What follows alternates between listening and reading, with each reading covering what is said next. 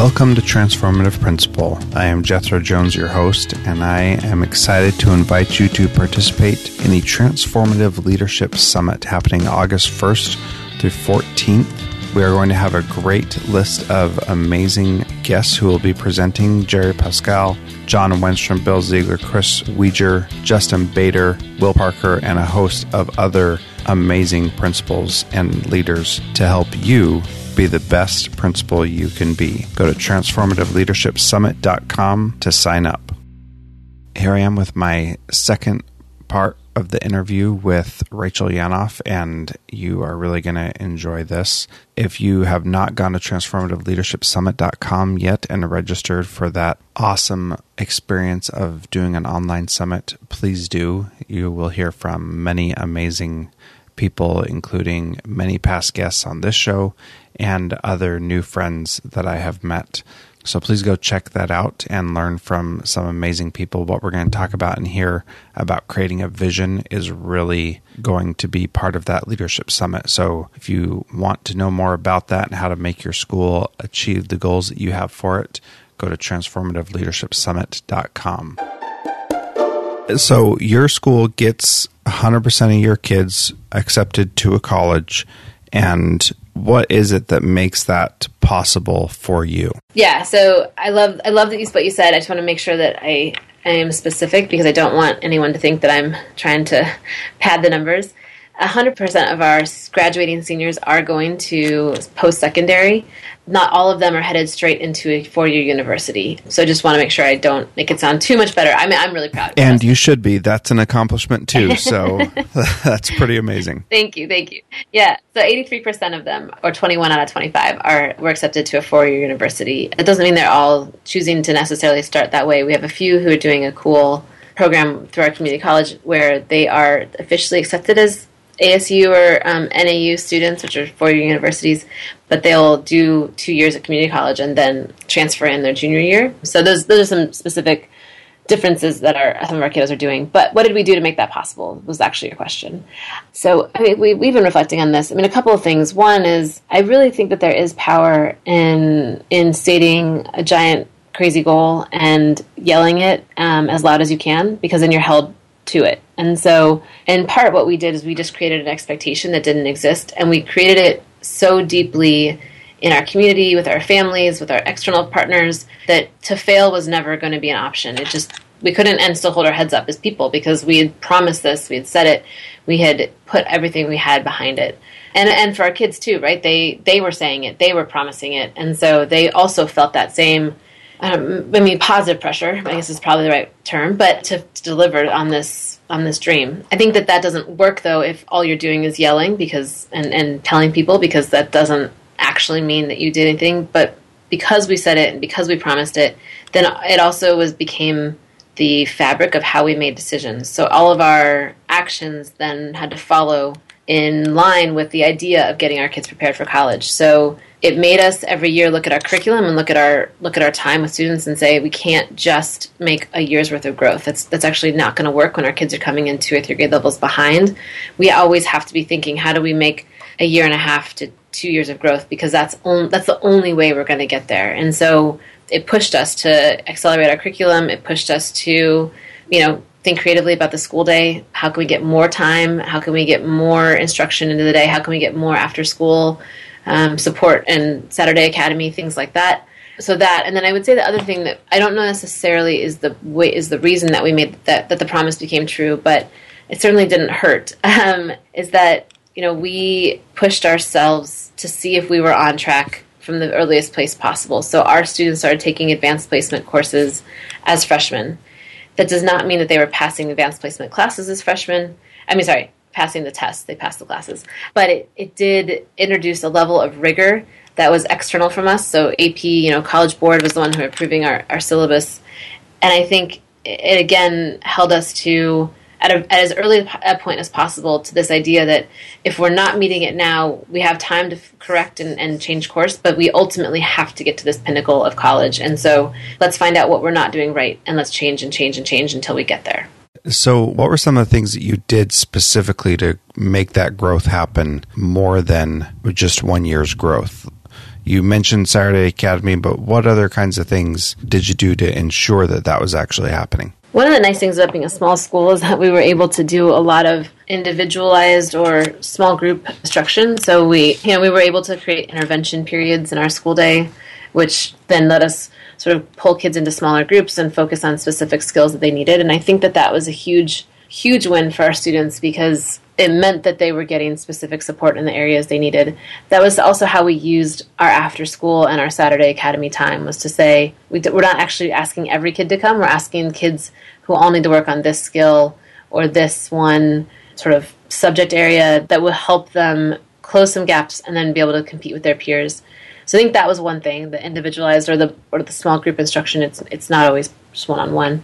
I would also say more time was a huge factor. Our students generally are in school for an hour longer than their peers in the in the sort of area around us. And then if you add in Saturday Academy and after school tutoring, it just is a lot more school time. And and again, time itself doesn't work, but if that time is used well, I think that is a huge benefit for our students and then I, I guess I would go back to I also think we pushed them in the time that we did have them in the regular school day to the very farthest limit of what they could do. And I think it's really easy to say, okay, we're going to teach sixth grade content to sixth graders because that's what sixth graders need. But it doesn't mean that they can't do seventh grade content. And so then pushing ourselves to find the areas where we could, I just just finding that that balance of let's push them as hard as we can without breaking them.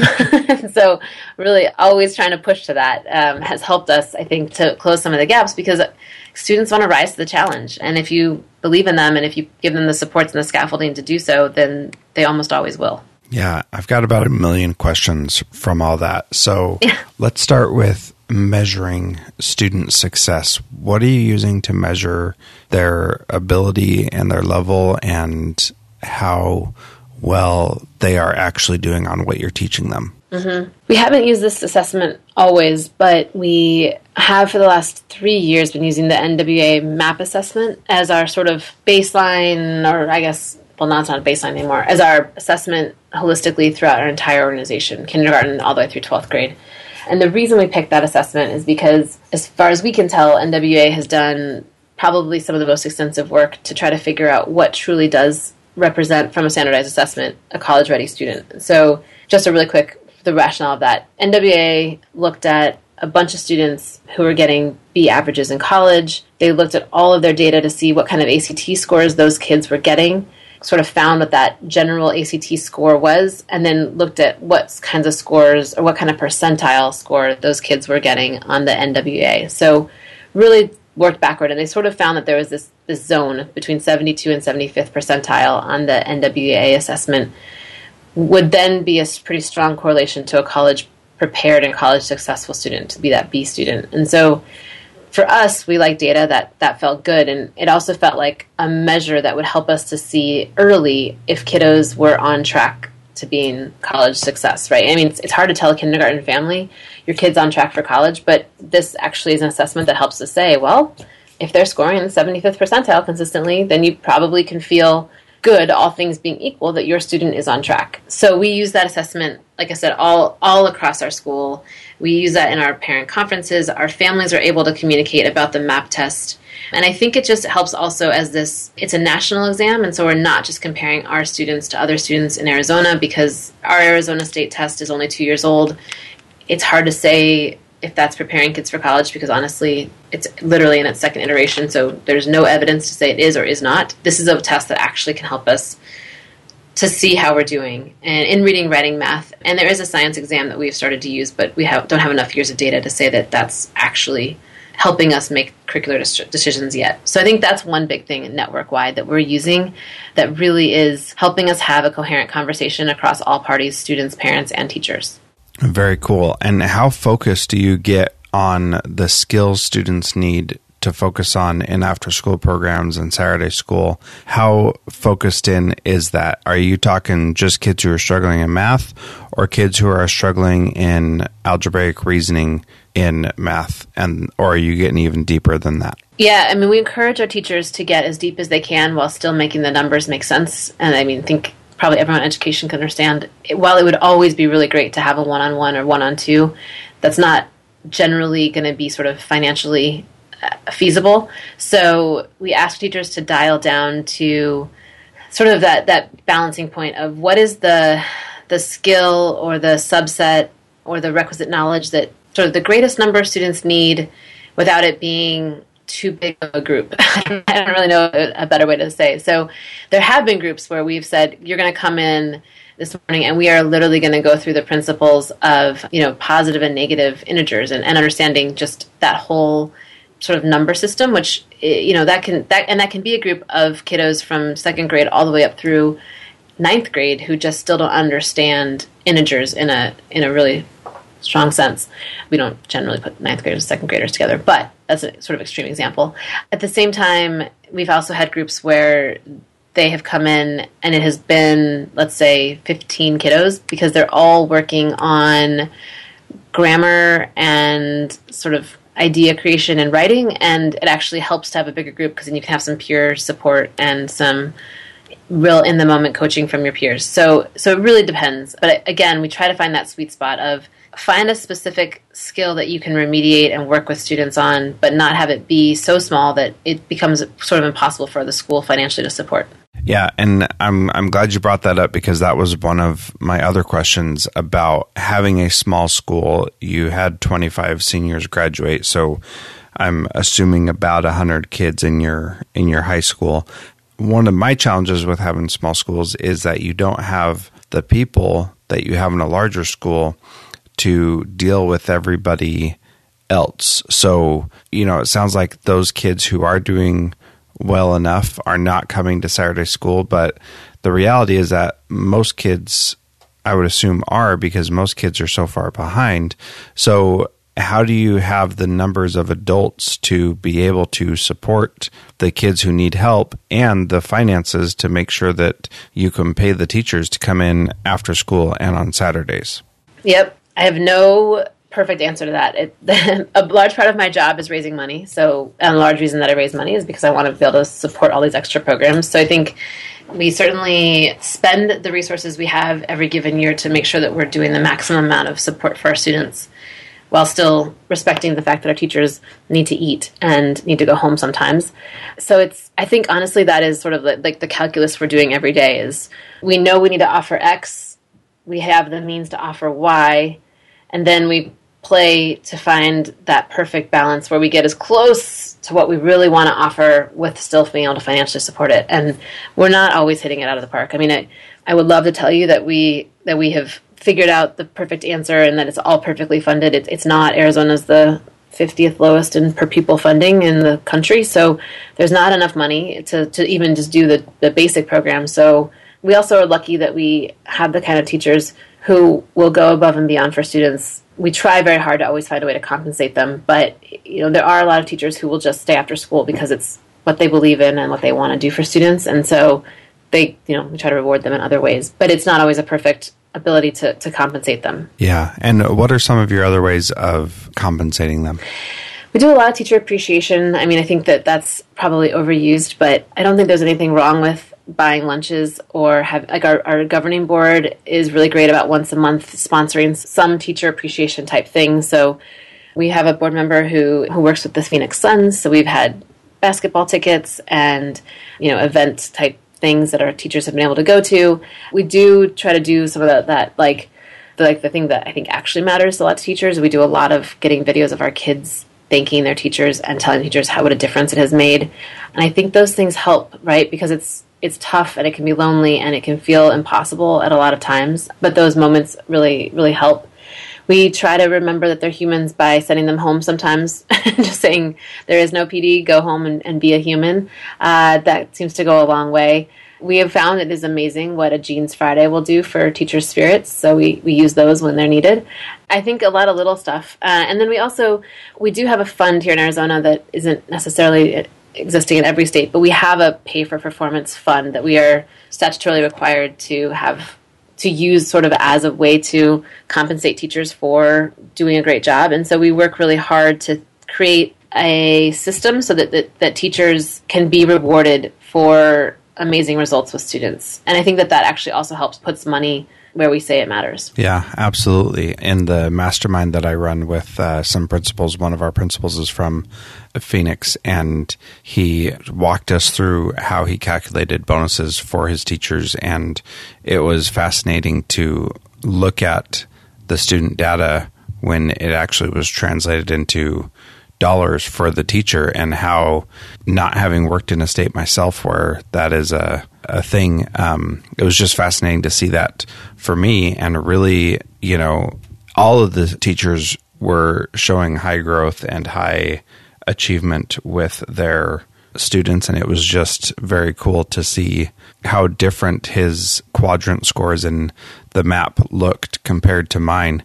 And I was looking at mine and looking at his data and just fascinating to see how you know that does matter and make a difference so the real question that I have is is this scalable can a regular public school do the same thing that you're doing when we've got four or five, seven hundred students in a small public school and, you know, up to 1,500, 2,000 and more in a bigger school? Is it scalable? It's a great question. I think so. I think on the dollars and cents level, you can say yes because we have the same dollars basically that most district schools do. There's an argument always in Arizona that districts get more, charters get more, and I think honestly, in most urban areas, that's kind of a wash. We pretty much have the same the same general funds. They're kind of bucketed in different ways. So I think you could make the argument that sure, from a financial perspective, yes, you could do it. It, it would really look different. I think. I mean, it would really look differently as far as what the traditional model of, of district schools look like. I think that one of the challenges, though, that I haven't been able to figure out is we've been lucky. I mean, part of our advantage of being small is that when we have to hire a bunch of people, we're talking about having to hire like you know 20 out of a total staff of 80. That that's like a huge number to us, right? But you got these districts where they have to hire 100 people because they've got you know they've got a total staff of a thousand or something, and, and and it's hard to find. And I think it's hard on a, on that scale to really possibly. Uh, I've never been this person, so I'm, I'm projecting now dive in and, and, find those people who are, are hired on mission and on passion and on vision and and I think just in general something I'm afraid of from the teaching perspective is that we don't compensate teachers effectively um, or adequately and what's going to happen when teaching becomes the field where only people who are formerly independently wealthy can can be part of it there's just not enough people who fit that bill and so finding quality teachers is just hard and I think that's a huge part of why we've been successful but again, we've had we've only had to do that on a pretty small scale. So I don't know if that's if that's exactly the answer that you're looking for, or if that even answers the exact question you're asking. But it is something that I that I think about.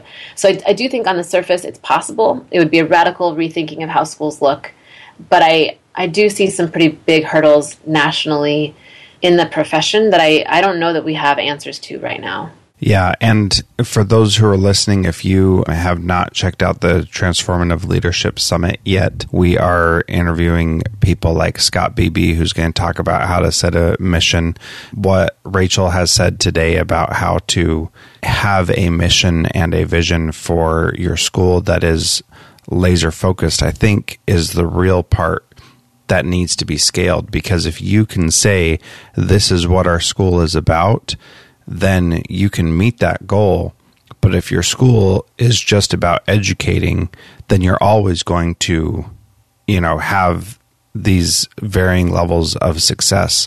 But when your goal is to get every kid ready for college and you say that at the beginning of your time as principal and you make that a point, I believe you can achieve that no matter what school you're in if that's what your goal really is. And if you do all these things to meet that goal, then I believe that that's possible. And I think that that's the real power of your story, Rachel, is being a part of that and being able to say, this is who we are. So when you're hiring people, the first question is, do you believe all kids can go to college? And are you willing to make that happen? If the answer is anything other than absolutely, when can I start? Then that's not a good fit for your school. And you know, I think that that really boils down the big difference between your school and a regular public school is not that you're a charter or anything like that. It's that you have a specific mission, and it is to get kids into post secondary education. And if you're not bought into that vision, then there's no point in being there. Mm-hmm. It certainly is an easy first question, right? you either believe in this mission or you don't. And if you don't, wonderful, power to you, but it's not going to work here. Yeah, absolutely. So, Rachel, the last question that I ask, really appreciate your time here today, is what can someone do starting today to be a transformative principal like you? I think that you know my, my limited experience of one time doing this, right? My one school that I've been founding and, and part of is find that thing that you're willing to live and die for, and then tell everyone loudly because that will hold you to it. and I think if you put it out there in the universe and then you fight for it every day, it, it, it's amazing how likely you are to succeed. And the the people that I see who don't succeed in this are the people who are timid or sort of insular. And I think I don't think you can be in something that's bold and crazy. So I really think find what it is, scream it loud from the mountaintops, and then and then do it. Wonderful advice. If people want to learn more about you, Rachel, how can they get in touch with you and learn more? Yeah, uh, I'm always happy to get emails about anything. So my email is Rachel, R A C H E L, at phxca.org. Or you can go to our um, website for our school and find me as well, Phoenix Collegiate Academy. And we're just phxca.org. Awesome. Thank you so much, Rachel. It's been an honor. Thank you. I really appreciate it. So that was a really great interview with her, and thank you so much for listening. If you wouldn't mind taking a moment and going to iTunes and leaving a rating and review for this podcast, that would mean the world to me. You can tap a link in the show notes at transformativeprincipal.org to get you right to the leaving a review page in iTunes. Thank you so much for listening, and please share this with other colleagues who will benefit from it. Transformative Principles is a proud member of the Education Podcast Network. Podcasts for educators by educators. Visit edupodcastnetwork.com for more great podcasts.